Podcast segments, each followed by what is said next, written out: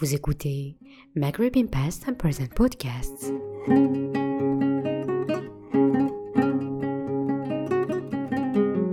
Un espace dédié à l'histoire, la politique, l'art, la culture, la sociologie, l'anthropologie et bien d'autres sujets sur le Maghreb.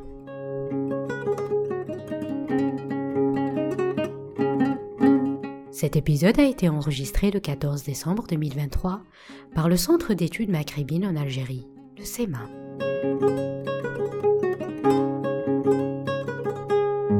Dans ce podcast, nous avons le plaisir d'accueillir professeur Abdelkrim Laïti, sociologue à l'Université d'Oran 2, pour présenter son dernier ouvrage intitulé Étudiants volontaires et paysans, Algérie, 1970. Professeur Malika Rahal, historienne à l'Institut d'histoire du temps présent à Paris, a présidé cette rencontre et a modéré le débat. Bonjour à tous, bienvenue et merci vraiment euh, Karim pour cette euh, occasion de discuter avec Abdelkrim El Haïdi aussi de vous présenter euh, ce livre. J'avais pas réalisé en fait qu'il n'était pas encore en, en, vente et donc euh, j'ai voilà. Il y a une espèce de, de joie aussi de le d'avoir eu l'occasion de le connaître euh, avant. ça va être un très grand plaisir d'écouter le professeur Abdelkrim Laïdi. Donc pour vous parler de ce livre qui vraiment présente une étude sociologique sur la question des transformations rurale que connaît l'Algérie dans les années 70 à travers deux thématiques importantes et qui correspondent au champ de, spécialité aussi du, sociologue euh, El Haïdi. Le premier axe qui porte sur la question des comités de volontariat. Ces comités qui sont composés majoritairement d'étudiants sous une forme très formelle à partir de 1972, mais qui en fait avaient déjà été un peu explorés sous d'autres formes précédemment et qui ont amené un certain nombre d'étudiants à se rendre dans les, campagnes pour euh, accompagner, encadrer, guider, en tout cas participer à la transformation des, des campagnes. Et puis le deuxième axe de l'ouvrage, c'est la question des unions paysannes dans un contexte où les paysans sont vraiment appelés à jouer un rôle actif dans la révolution agraire, Abdelkrim Laïdi revient sur à la fois ce qui a précédé leur, leur mise en place formelle à partir de 1970 et ensuite leur formalisation union paysanne à partir de 1971. Il met en lumière les aspects institutionnels de ce moment, rassemble une masse de documents qui, je pense, va vraiment euh, laisser trace, c'est-à-dire que pour l'avenir, on sait que des historiens qui voudraient revenir sur ce moment auront un ouvrage de base qui leur donne des indications de la masse de documents qu'ils peuvent consulter. Beaucoup de ces documents sont mal connus, peut-être difficiles à accéder, donc c'est vraiment un outil extrêmement utile très euh, très important et puis une réflexion aussi presque philosophique sur ce moment des années 70 qui est marqué par un esprit de volontariat sur lequel pas seulement en Algérie d'ailleurs sur lequel il revient aussi à partir d'une réflexion euh, philosophique. Alors qui est l'auteur de cette fascinante euh, étude? Je vais changer un peu de casquette et dire que moi j'ai eu l'occasion de rencontrer Abdelkarim El Haïdi en 2017 pour un entretien tel que j'en fais avec euh, d'autres témoins. Il était question de, de parler de, d'engagement militant, ce qui a donné lieu à une conversation euh, longue et, fascinante, mais vous allez voir qu'il y a certains éléments qui, bien sûr, font le lien entre la thématique du livre et euh, la, la, personnalité que l'on, que, que l'on découvre dans un entretien, qu'il s'agit d'un enfant d'une famille semi-nomade, dont on dit que dans la famille, il est le dernier né sous la tente dans cette famille, donc à un moment de transformation des espaces ruraux dans la région, dans une région à cheval entre l'Algérie et le Maroc, dans la région de Bergent, où j'ai appris qu'il fallait bien prononcer en disant Bergem, comme Bergem par exemple. Et une région qui a été euh, en quelque sorte poupée pendant la guerre d'indépendance et une famille qui se retrouve côté marocain, ce qui va donner aussi par rapport à sa euh, génération un petit décalage, un petit décalage notamment dans les dans les études avec en particulier un rapport différent à la langue arabe de par une scolarité qui se fait comme ça dans un, espace de l'autre côté de la frontière. Si vous suivez son, son itinéraire, vous vous rendez compte que c'est un itinéraire qui est très profondément marqué par un désir d'étude, une envie d'étude, que vraiment le, le parcours d'études commencé au Maroc et ensuite poursuivi dans l'ouest de l'Algérie et ensuite à Alger est extrêmement important, mais aussi comme beaucoup de gens de sa génération, que c'est un parcours d'études qui aurait pu ne pas être. C'est-à-dire que les circonstances de la guerre, ajoutées aussi à des circonstances de, santé, auraient pu très facilement faire que ces études, elles deviennent à un moment donné impossibles, que ces études, elles sont parties dans une autre direction, que ça n'a jamais été d'emblée, tout de suite, ni les lettres, ni la sociologie, ni les sciences humaines de façon manifeste. Comme beaucoup, il y a eu d'abord une orientation vers des disciplines plus techniques, et y compris au lycée technique du Ruisseau, qui avait un plan à un moment donné pour faire du euh, du dessin industriel, par exemple, avant qu'il y ait une réorientation vers euh, la fac centrale, vers les sciences humaines et puis progressivement vers euh, la sociologie. Abdelkrim Laïdi fait partie d'une génération euh, de sociologues un peu plus jeunes que des sociologues comme Ali Khins par exemple ou Ahmed Ben Naoum, de la même génération que par exemple Fatma Ousdir qui fait ses études à un moment d'ébullition, d'effervescence, où les étudiants sont finalement peu nombreux si l'on compare par exemple avec les générations d'aujourd'hui, donc avec le sentiment de faire partie d'une génération euh, rare qui vit une expérience presque, j'allais dire, euh, d'élite, mais peut-être que le mot est, mal choisi, où la proximité avec à la fois euh, les enseignants et les hommes politiques, il y a des possibilités d'échange très directes entre étudiants et enseignants ou entre étudiants et personnalités euh, politiques ou, intellectuelles sont beaucoup plus grandes qu'aujourd'hui. C'est aussi lui-même un volontaire, un participant de cette euh, vague des comités de, volontariat. C'est pas du tout de cette expérience personnelle qu'il est question dans ce livre. On a véritablement euh, un objet, un ouvrage de recherche scientifique extrêmement rigoureux, mais peut-être si vous êtes comme moi, vous êtes aussi curieux de, l'expérience personnelle et je ne sais pas si on aura l'occasion d'y revenir euh, dans le, débat. Mais en tout cas, on a, à travers ce regard de sociologue, de quelqu'un qui est devenu professeur de sociologie à l'université d'Oran 2, qui a beaucoup écrit sur les questions à la fois rurales et les questions de jeunesse, on a un objet qui n'est pas pris comme un objet biographique, mais qui est pris comme un objet de recherche à la croisée de ces, de ces deux thématiques pour euh, nous fournir une entrée ou l'occasion d'un retour sur ces années 70 euh, où vraiment la question rurale a été euh, véritablement centrale et où pour des générations d'étudiants, il y a eu une occasion d'une expérience de, j'allais dire, de retour à la campagne, puisque pour, beaucoup d'entre eux, c'est un retour, mais en tout cas, euh, l'occasion d'un apprentissage aussi ou d'un réapprentissage euh, du monde euh, rural. Donc on a affaire à cet ouvrage fascinant, je ne veux pas en dire plus et je ne veux pas en dévoiler davantage, mais c'est un vrai honneur d'avoir l'occasion d'ouvrir cette discussion et de te passer la parole à Abdelkader pour évoquer avec nous ce ce livre. Et donc, je te passe la parole. Salam alaikum, bonjour. Je remercie toutes les présentes, toutes les présentes, les collègues, amis, doctorants, d'être présents à cette séance. Et je remercie évidemment la direction du SEMA, Karim, Bob, Hayat, pour leur invitation et leur accueil. Melika Rahal, toujours disponible et toujours complaisante euh, sans aucune critique du travail. Je m'attendais à ce qu'il y ait quelques critiques amicales, quelques réserves.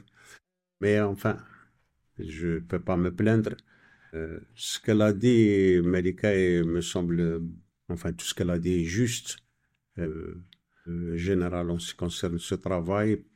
je voudrais juste une parenthèse personnelle. le parcours dont elle parle me concernant, c'est celui de de ma génération. Tous, plus ou moins, on a vécu ça. On est quand même arrivé avec l'indépendance, 62. auquel a consacré Malika un ouvrage, un bel ouvrage 62, 1962. Euh, on est arrivé à l'époque avec le livre de poche qui devient accessible à 3 dinars, 2 dinars. On est sur les générations d'une fête, d'une grande fête euh, de décolonisation. On est une génération, quelles que soient les origines, proche des, des, problèmes de notre peuple, hein, du déracinement, hein, de la destruction du lien social euh, pendant la période coloniale et de la joie de, de se retrouver libre et donc d'étudier. Moi, j'ai eu une immense joie, comme tous les amis, comme tous les gens de ma génération, d'étudier. Mais j'ai peu étudié en réalité. Je voudrais juste, c'est pour ça que j'ouvre cette parenthèse. Malade, ne connaissant pas ma maladie d'ailleurs, ce n'est que beaucoup plus tard, j'ai absenté de l'école pendant une année, une année et demie. Et puis il y a eu euh, la grève, la fameuse grève des étudiants pendant la guerre de libération. Et nous, dans la région à l'est marocain, ça a duré un an et demi. Parce que les directives du FLN, c'était de pourquoi étudier alors que hein, notre peuple hein, se retrouve. Euh, donc on s'est retrouvé surtout à faire l'école coranique. Arrivé à 62, on se retrouve trop âgé, disons. Et Hassan II avait pris la décision d'exclure de l'accès à la sixième qui avait 14 ans. Et j'avais 14 ans, un peu plus, donc j'étais exclu. On n'a pu être récupéré que grâce à un directeur d'école qui était algérien, euh, Harshawi. La majorité des enseignants étaient d'ailleurs algériens. Faut dire que Bergent, Bergam, dont elle parle, Malika, c'est la première localité occupée par le général Lyoté lorsqu'il était général, avant le protectorat.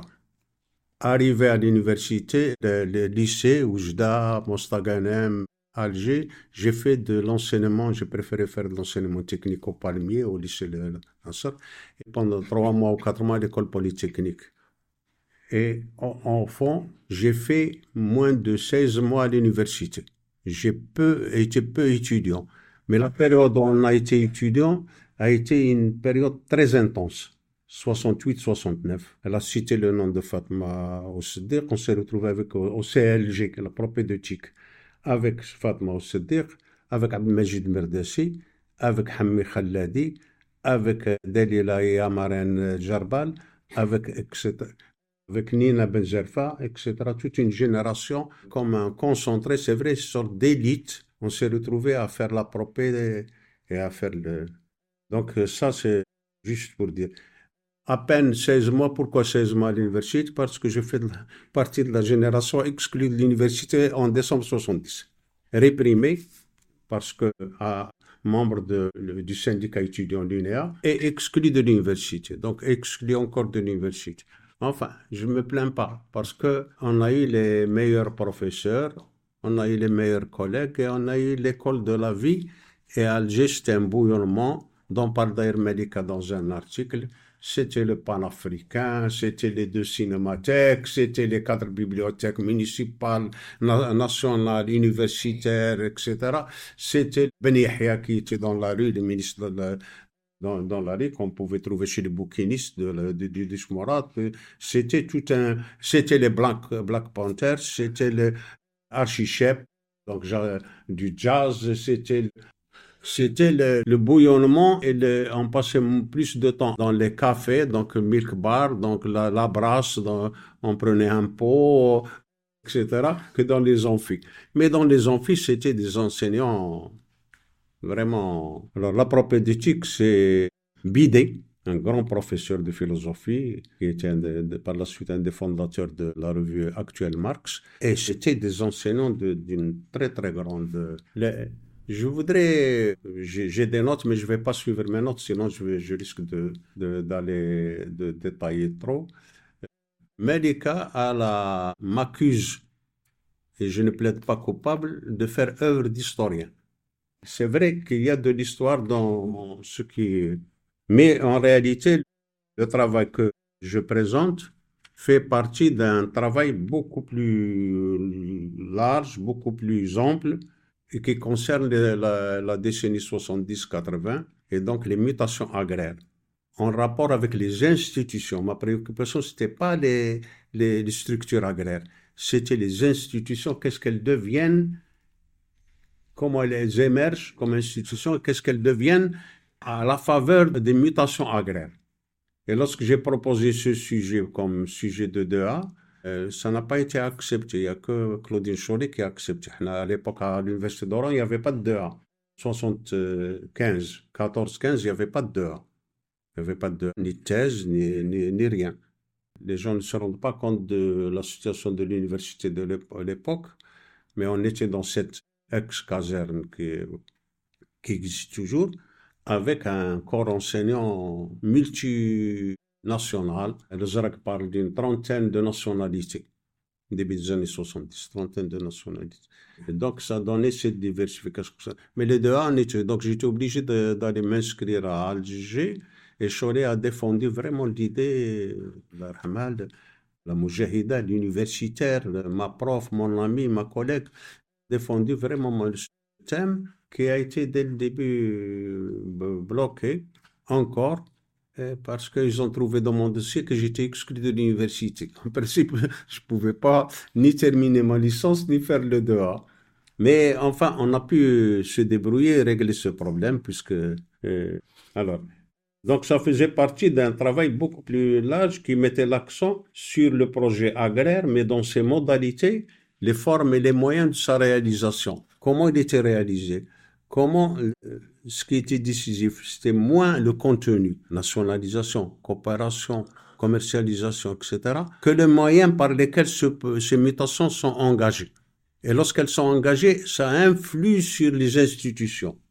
Ça rappelle les institutions à l'époque, c'était des institutions communales, des institutions wilaya, donc APC, APUI, etc. Il y avait les institutions politiques, le FLN, parti unique, etc. Et il y avait les, les institutions techniques, CAPS, hein, SAEX, SAP, CAPS, etc., etc. Donc, ces institutions, comme elles s'opèrent. Et lorsqu'elles s'opèrent, qu'est-ce qui se passe sur le plan politique? Donc, ma préoccupation, c'est orientée en réalité sur le, le, le politique, l'approche du politique. Mais l'approche du politique par le, le biais, par le biais, par un biais, par une marche, par un rapport. Euh, Montaigne, dans les essais, dit qu'il faut que c'est bien d'aller par la voie centrale, royale, royale, etc. Mais le mieux, c'est d'aller par les à côté, les marges, etc. Il le dit clairement dans les. C'est une idée fondamentale en sociologie à un moment donné. C'est-à-dire que au lieu de chercher de grands thèmes, au lieu de chercher de grands objets, etc., des objets nobles, etc., on va par la base, par la marge, par les, masses, par le, petit peuple, par le... Euh, par là, on retrouve le politique. Parce que le politique, contrairement à ce que certains écrivent et disent, etc., c'est pas le sommet. C'est pas uniquement le sommet. Le politique n'est pas situé dans un centre. Le pouvoir, il y a quand même la leçon de Michel Foucault et d'autres. Le pouvoir, il est tous les niveaux. Donc moi j'essaie de retrouver le politique, ce que j'appelle le pré-politique. Le pré-politique, c'est-à-dire c'est un processus qui est en construction une sorte de démocratie, entre guillemets, qui est en construction. Donc j'essaie de la retrouver par les, des, petits biais, etc. Donc même la question de la réforme agraire, dite révolution agraire, je l'aborde pas en termes de nationalisation, je, je l'aborde, mais par, par exemple des petits biais. Par exemple, pour les nationalisations, par le seuil de limitation les seuils de limitation sont fixés centralement. Mais c'est pas ça le plus fondamental. Qu'est-ce qui se passe lorsque le, le, la, le, seuil est fixé? Si on parle du principe que le, le, décret ne crée pas la société, le décret ne crée pas la société, donc il se passe quelque chose de, de négociation, de discussion, d'échange. Donc j'essaie de retrouver les échanges. Et je les retrouve par des biais très très simples. Par exemple, je donne un seul exemple les fourchettes de limitation de la propriété privée sont publiées au journal officiel. Ok, c'est bien, on prend acte, etc. Donc je le retrouve dans les terrains, je trouve, etc. Mais on constate quelque temps après qu'il y a des rectificatifs dans le journal officiel. Et pas un rectificatif, pas deux, pas trois, des dizaines de rectificatifs. Là où il a Saïda, non, il faut rectifier, c'était pas ça, le, le, le truc irrigué, c'est pas ça, c'est le truc, etc. Et je me dis, il y a un problème là. Et donc, en allant vers le terrain, mais en allant aussi vers le centre, puisque j'ai été au niveau de la CNRA, je trouve que ça a été discuté, que le décret a été élaboré, la décision, le décret au sens conceptuel du terme, a été élaboré. Mais en réalité, sur le terrain, il y a des résistances, il y a des oppositions, il y a des discussions. Donc je me dis, ce système-là, et je multiplie les exemples, je peux, je, dans le bouquin, je n'en donne qu'une partie d'exemples, parce que ça, là, j'ai une partie inédite qui fait dans les 600 pages, je, que je compte publier aussi, mais les conditions à l'époque n'ont jamais permis publié beaucoup de choses sur l'agriculture à un moment donné, qu'elle s'est démodée. Hein? Avec la période Chedli, elle s'est démodée, ça y est, c'est démodé. Vous, vous travaillez sur la mode. Là, on travaille sur la mode. À l'époque, elle vous travaillez sur la mode. C'était une grave accusation. Et après, vous, n'allez pas travailler sur ça parce que c'est démodé. Alors, lorsqu'on voit les, rectificatifs, on voit que les choses ont été négociées. Et lorsqu'on va vers les institutions local, communal, de wilaya, etc., on a l'élaboration des négociations. On a l'élaboration. Donc, je, je, me dis euh, que ce système repose aussi sur un aspect, certes, euh, directif, hein, autoritaire. On prend une décision parce qu'on on pense que la décision va être appliquée, qu'on peut façonner la société comme on veut. C'est pour ça que je consacre une partie sur le volontarisme, ce que j'appelle le volontarisme. Pour moi, le système algérien, à, l'époque, reposait sur l'unanimisme. Hein? On est tous frères, Khawa, hein? on est frères, etc. Et repose sur le volontarisme. On peut faire de la société ce qu'on veut. Et j'ai dit non, les choses se recomposent. C'est un processus historique qui est complexe, qui s'élabore. Et donc, euh, je restitue ça. Euh, malheureusement, peu de chercheurs ont fait attention à ce qui se passe à l'intérieur des institutions, ces institutions. Et donc, dans le travail qui est inédit, etc., moi, j'étudie les recours. Il n'y a pratiquement pas de recours, pas d'études sur les recours de, en nationalisation, comme recherche, comme objet de recherche, sur les donations il y a une période de dons. Je ne sais pas si vous vous rappelez les gens qui commençaient à donner à la révolution agraire euh, leurs terres, etc. Et je consacre une centaine de pages, plus d'une centaine euh, de pages à, ça, sur le rôle des notables au plan local, etc. Donc on peut multiplier les, les exemples. Mais je voudrais dire que ce thème que je développe, pour faire le lien avec ce qu'a fait Mehdi Karahal 62, son bouquin, son bel ouvrage, si on prend un certain nombre d'études comme ça, dont une, euh, on n'a pas beaucoup d'échos actuellement en Algérie, sur ça, l'autogestion en Algérie de Mohamed Harbi. Il est sorti l'année dernière, l'autogestion, avec une présentation d'une quarantaine de pages ou quelque chose comme ça de Harbi, et, l'autogestion en Algérie, une autre révolution, 63-65, et énormément de textes d'abord des articles de Harpy dans Révolution africaine, etc., des rapports, des textes Juliette Mens, de Guérin, tout ce qui était connu, qu'on connaissait, nous, à l'époque, parce qu'ils écrivaient sur l'autogestion, sur l'autogestion.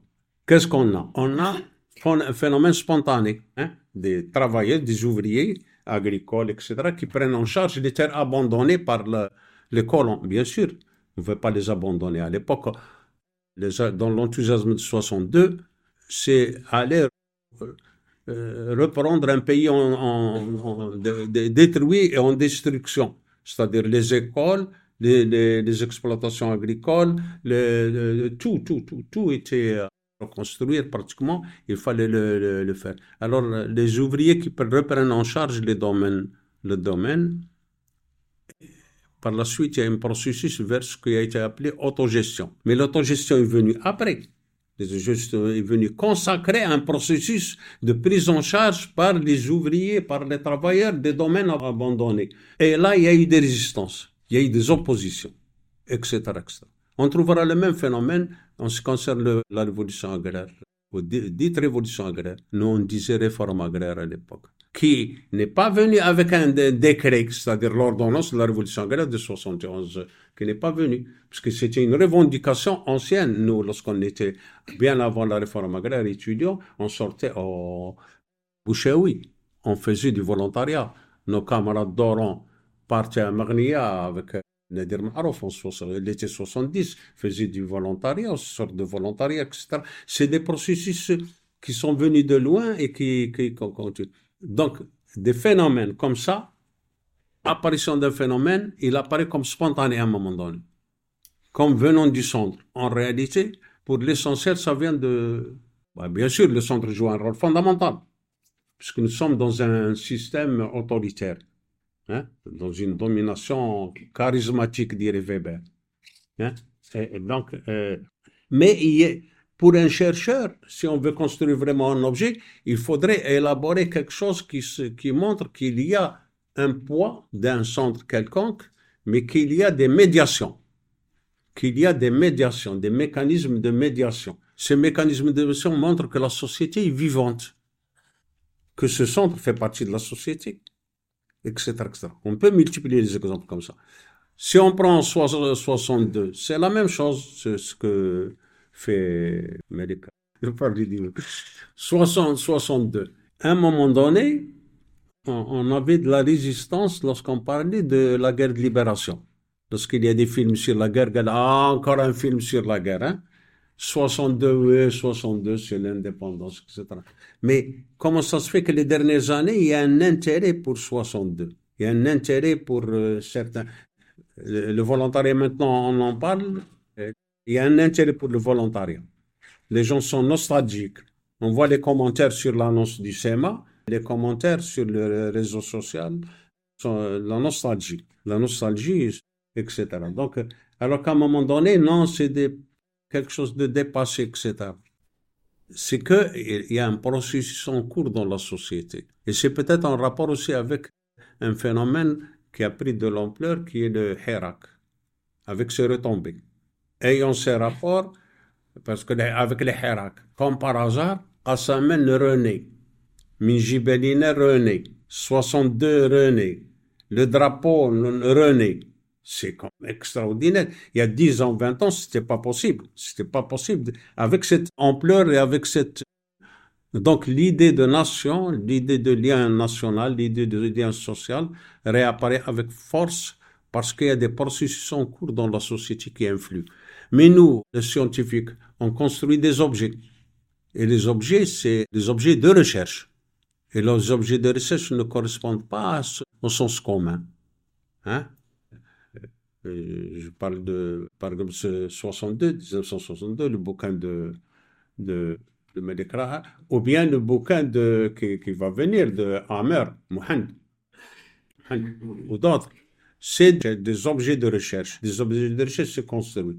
Si on prend la démarche de Malik c'est pas du tout la démarche de ce que quelqu'un aurait pu écrire il y a une vingtaine d'années. D'abord, il y a une, de nouvelles écoles, de nouvelles démarches en histoire, etc. Et d'autre part, c'est un biais qu'on ne pouvait pas imaginer à telle ou telle période. Hein?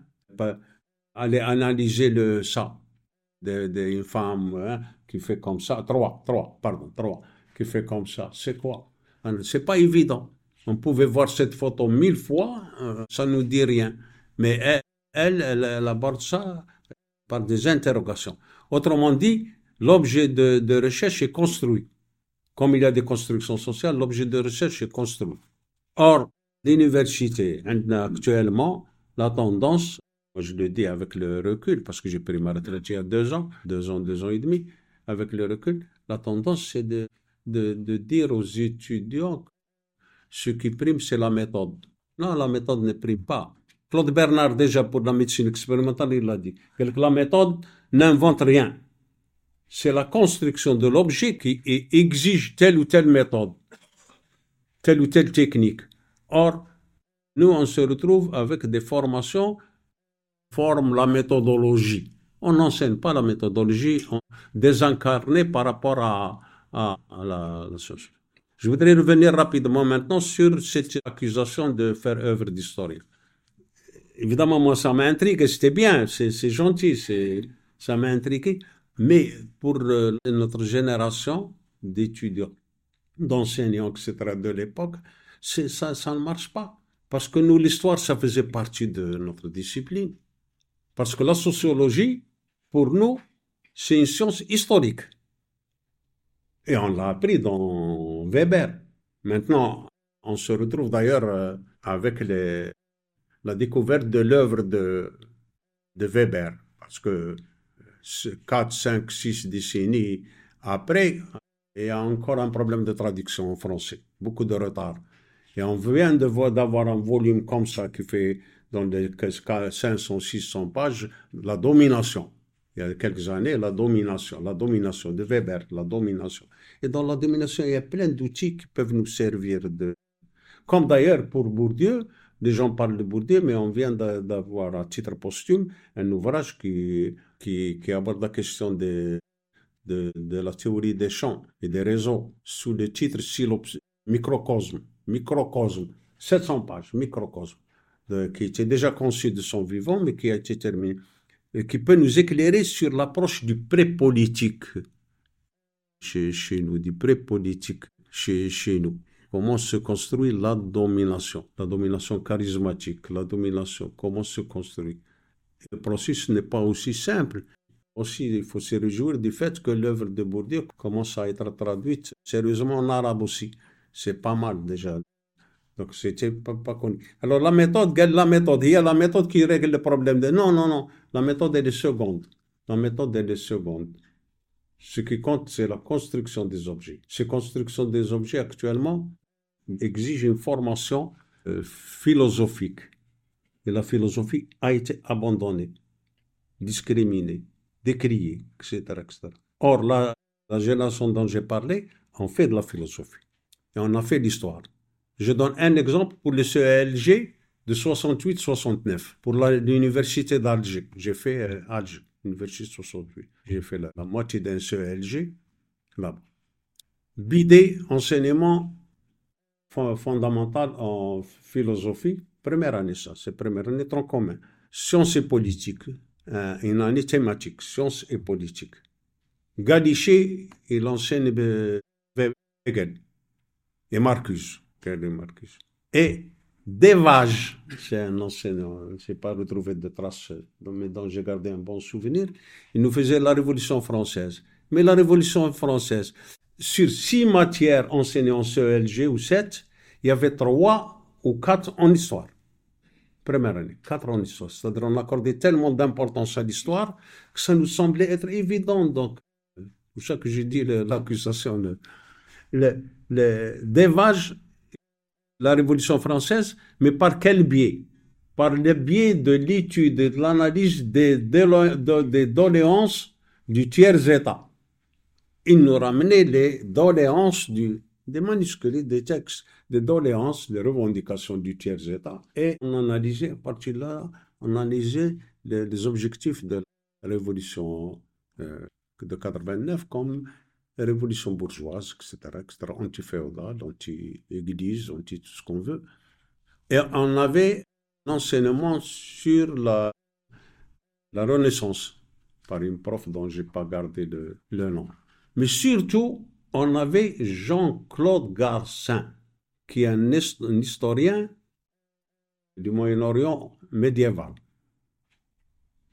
Jean-Claude Garcin, et qui est un arabisant qui enseignait euh, chez nous et qui enseignait dans le département d'histoire en arabe. Et lui, il faisait un cours sur la genèse, نشأة الفكر التاريخي عند العرب من الجاهلية إلى ابن خلدون. Un cours sur la genèse de l'histoire de, de l'anté-islam, l'anté-islam d'avant l'islam, à Ibn Khaldun. Cette génération a été nourri d'histoire et ne pouvait pas concevoir la sociologie sans l'histoire. Un, ne pouvait pas concevoir la sociologie sans la philosophie. Deux, et ne pouvait pas concevoir la sociologie sans des enquêtes de terrain. La méthodologie était enseignée à partir d'enquêtes de terrain. Et l'enquête de terrain, c'était Jean Penef, une enquête, l'enquête sur le patronat algérien. C'est bien avant Feu euh, Liebs, qui a travaillé sur le privé. Penef a engagé une enquête en 69-70 sur le patronat algérien avec énormément de difficultés, mais avec nous. Donc c'était l'enquête sur le terrain. Et la sociologie était inconcevable sans l'épistémologie.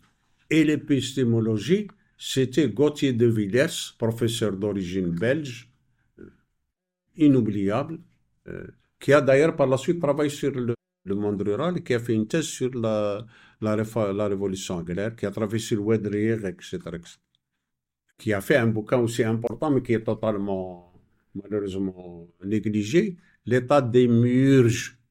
L'état des murges qui existe en bibliothèque Oran. L'état des murges, c'est vraiment c'est quelqu'un de, de, très grand professeur. Donc il y avait Garcin, de Villers, etc. C'est dire le poids de l'histoire. Mais en réalité, le, poids le plus important peut-être, c'était le contexte de l'époque dont je t'ai parlé tout à l'heure, c'est-à-dire Alger ou la Oran, parce qu'il y avait essentiellement Alger et Oran. Il y avait les trois universités, Alger, Oran, Constantine, mais enfin, c'est Alger, Oran, etc. moi, j'ai l'atmosphère d'Alger parce que je n'ai pas fait mes études à Oran à part le lycée technique ici en seconde. Donc le, le, problème, c'est que au fur et à mesure, c'est le dernier point que, que je soulève, au fur et à mesure, on commence à se désintéresser du monde rural. Et on fait comme s'il n'existe pas. Lorsqu'on écrit sur tel ou tel phénomène, jamais on ne précise que ça concerne l'urbain à part Fatma Oussedir qui intitule le, truc urbain, quelques études qui indiquent que c'est l'urbain. L'autre, lorsqu'on parle de la ville, c'est on parle de la campagne. La campagne مسكينة دخلوها مع القفة نتاع المدينة. Elle fait partie de, de, de la ville. Non? Au fur et à mesure, les années 70, la spécialité sociologie rurale a été fermée. Le centre de recherche dirigé par Chaud qui était lié à l'agriculture était fermé des temps de Taïb el a été fermé. Tout son patrimoine est parti, y compris sa documentation. C'est des dizaines de recherches et de DEA, etc., qu'elle a suivi, etc. Et on a commencé comme si la campagne n'existe pas. Et on a commencé à parler au nom de, de la campagne. Ah, je dis ça même dans un sens autocritique, hein, c'est-à-dire, euh, ça me concerne. Hein. On est passé à la sociologie culturelle et la sociologie politique. Bye bye. Moi, j'ai passé une quinzaine, presque une vingtaine d'années à parcourir les campagnes, et après, ça y est, la campagne n'existe pas. Jusqu'à maintenant. Ça exprime une domination de la ville sur la campagne, qui correspond à la domination des possédants aux démunis. Je ne vais pas dire que dans les campagnes, il n'y a hein, a pas de bourgeoisie, etc. Mais je veux dire qu'il y a une. Et puis on se retrouve progressivement dans la construction des objets, ou tout ce qui peut merger les forces, les forces de l'intérieur, comme dirait Berg, c'est-à-dire les femmes, les travailleurs, le petit peuple, et nier. Nous, en sociologie, les thèmes, lorsque moi j'ai proposé des termes sur le début des années 2000, sur le corps, sur la sexualité, etc., ça a été vu comme bizarre. C'est pas de nos thèmes, c'est pas des thèmes aussi nobles aussi. Lorsqu'on disait qu'il y a une émergence de la jeune fille, parce qu'on la voyait venir mais les lycées, maintenant on se retrouve à plus de 67, soit peut-être 66% d'étudiantes. Il y a des phénomènes d'émergence qui nous, il faut que ça nous éclate dans les yeux pour qu'on puisse les voir, parce qu'on ne les voit pas, on ne les voit pas. Donc, il y a un monde qui est négligé, des thèmes qui ne sont pas considérés comme nobles, des thèmes qui sont considérés comme étant dépassés. Non, non, les thèmes dépassés doivent être repensés parce qu'ils peuvent nous éclairer sur des processus en cours. Et les processus en cours peuvent nous éclairer sur le passé. C'est pour ça que la sociologie est une science historique. Parce que aussi, il ne s'agit pas de faire du passé table rase. Il y a certains qui l'ont retenu du bouquin de Jean Chénaud, du passé faisant table rase. Une forme affirmative. Non, c'est une forme interrogative. Il dit, est-ce qu'on doit hein? C'est comme ceux qui ont retenu du titre de Yves Lacoste, la géographie, ça sert à faire la guerre. Ça sert d'abord, d'abord, d'abord, d'abord à faire la guerre, d'abord. Donc, même les titres sont... Alors, ces thèmes-là, de nobles, de non nobles, des, petits thèmes et des grands thèmes, ça n'existe pas. Il n'y a pas de grands thèmes, de petits thèmes. Il y a quelqu'un qui a fait un, ouvrage, une étude sur euh, une anthropologie de la porte, le beb. D'autres qui ont étudié les chambres à coucher. N'importe quel thème nous permet de... Juste pour terminer, pour, pour avoir aussi une pensée à, quelqu'un qui nous a quitté tôt, Ali 15. Ali 15, quelques années avant son, sa disparition, avait fait, non, dès 2010, donc bien avant, avait fait un article dans l'Ouatan sous le titre de Histoire au pluriel d'Oignon. Il s'est inspiré d'une étude d'un japonais, d'un chercheur japonais, qui a travaillé sur la question de, l'identité en Europe, en France particulièrement, et qui a utilisé cette image d'oignon. C'est pour aborder cette question d'histoire. L'oignon, c'est quoi? Un noyau, et puis l'oignon se construit, et puis, puis, et puis nous, on va l'acheter, commence à éplucher les pelures, première pelure, deuxième pelure, etc. etc., C'est quoi les pelures? Eh bien, la, dernière pelure, c'est-à-dire la pelure extérieure, c'est ce qui est le plus proche, c'est la première pelure c'est l'origine. La dernière pelure extérieure n'est pas celle qui est venue à, la fin. C'est au fur et à mesure qu'on va vers ce qui est censé être le noyau qu'on s'éloigne de l'origine. L'idée serait pour, tout à l'heure j'ai parlé de Jean Chénaud, si on rattache Jean Chénaud, Jean Chénaud dit qu'il faut un aller-retour de l'histoire du passé vers le, le présent. Ça n'existe pas l'histoire de. C'est le, présent éclaire, nous permet de construire le passé. Donc ça donne un rapport particulier, ça donne un problème de rapport entre disciplines. Il y a deux visions. Soit on conçoit qu'il y a chacun sa discipline, ce qui est légitime. Chacun s'occupe de son jardin, comme dirait Voltaire. Hein? Chacun son jardin, cultive son jardin. Mais en réalité, ça pose un problème de frontière entre les disciplines. Est-ce que vraiment il y a des frontières entre les disciplines? Bourdieu explique à un moment donné, l'histoire de frontières auxquelles il ne croyait pas. Il le dit, il était déjà jeune. Il l'a écrit dès, dès 63 dans Travail et Travail en Algérie, dans la présentation de Travail et en Algérie, qui vient d'être édité sans la partie statistique, dommage. D'ailleurs, en Algérie, on ne s'occupe pas de l'œuvre de Bourdieu. C'est dommage.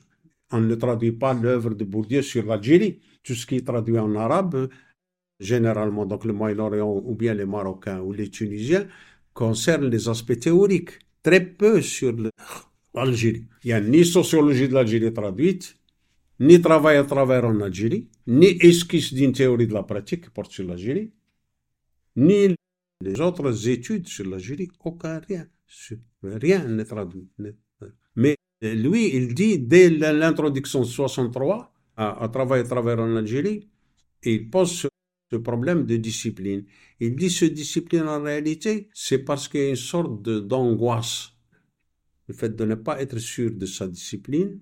Hein, et donc, on pose ce problème de séparation, alors qu'il y a le, c'est pas que l'étude pluridisciplinaire n'est pas nécessaire, c'est pas que le problème, c'est qu'on peut mettre l'accent sur l'autonomie de la discipline, mais ne pas oublier fondamentalement que c'est la construction de l'objet qui, qui divise le réel, qui divise le réel, qui est euh, un tout.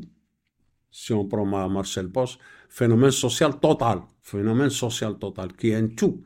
Qu'est-ce qui est économique dans le, le carême le ramadan hein? Qu'est-ce qui relève du, du symbolique, du religieux? Qu'est-ce qui relève, etc.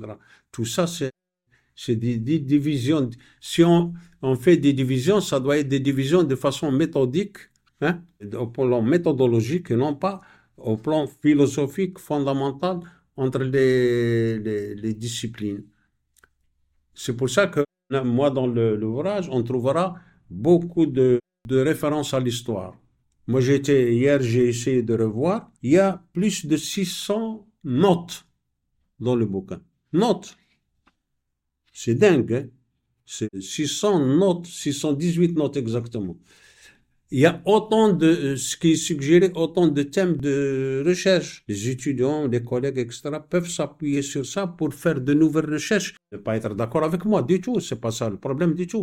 Mais ce qu'il y a, il y a des matériaux qui sont jamais utilisés.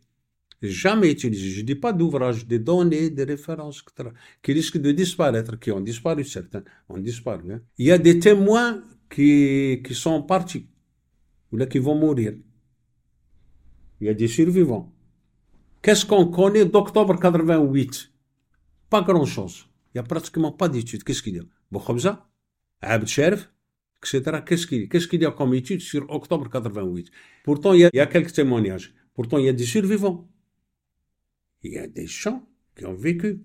Le volontariat, qu'est-ce qu'on connaît? Il n'y a pratiquement pas d'études sur le volontariat. Il y a un qui est sorti une fois euh, dans une sortie de volontariat qui, a écrit quelques pages, etc. Il n'y a pratiquement pas de volontariat. J'en tire aucune fierté, mais ce qu'il y a, on prend n'importe quel thème, on trouve. C'est pour ça que ce qu'on attribue à Jacques Berck, légitime, ça signifie pas que c'est vrai. Moi, j'ai trouvé aucune trace de ce qu'on attribue à Berck. Moi, lui-même, moi-même, je lui attribue ça. Nos sociétés sont des sociétés sous-analysées.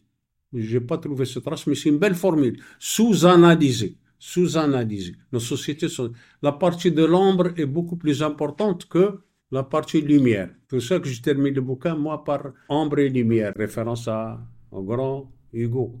On connaît peu. Par contre, les discours sont légion. Les commentaires sont importants, y compris dans la presse. La presse était devenue une presse de commentaires, de commentaires sur le commentaire. Les Mustafa Ben Fodil, on n'en trouve pas beaucoup. Et les Halim Muqdad, de Moujahid à l'époque, puisqu'on critique le Moujahid, les reportages de Halim Muqdad sont uniques dans la presse algérienne. Halim Muqdad, Halim Muqdad. Donc il y a beaucoup de commentaires. Nous sommes des sociétés sous-analysées, très sous-analysées. Une belle formule qu'on attribue à Berck, évidemment. Mais Berck a toujours de belles formules. Voilà, je vous remercie. Je suis désolé si j'ai été long. Merci beaucoup, Abdelkrim Laïli.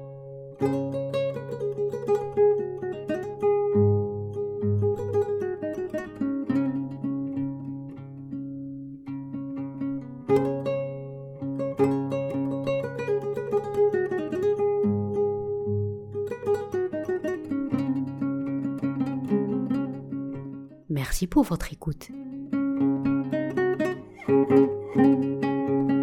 D'autres épisodes sont disponibles sur notre site web www.themaghribpodcast.com ainsi que sur iTunes, Podbean, Spotify, Apple Podcasts, TuneIn, Alexa, Player FM, Google Podcasts, Amazon Music, iHeartRadio et Listen Notes. Pour recevoir plus d'informations sur nos podcasts, veuillez visiter notre page Facebook, Maghreb Past and Present Podcasts. Abonnez-vous à la newsletter du centre sur www.sema-northafrica.org ou visitez le site web de l'Institut américain d'études maghrébines. À bientôt pour un nouvel épisode.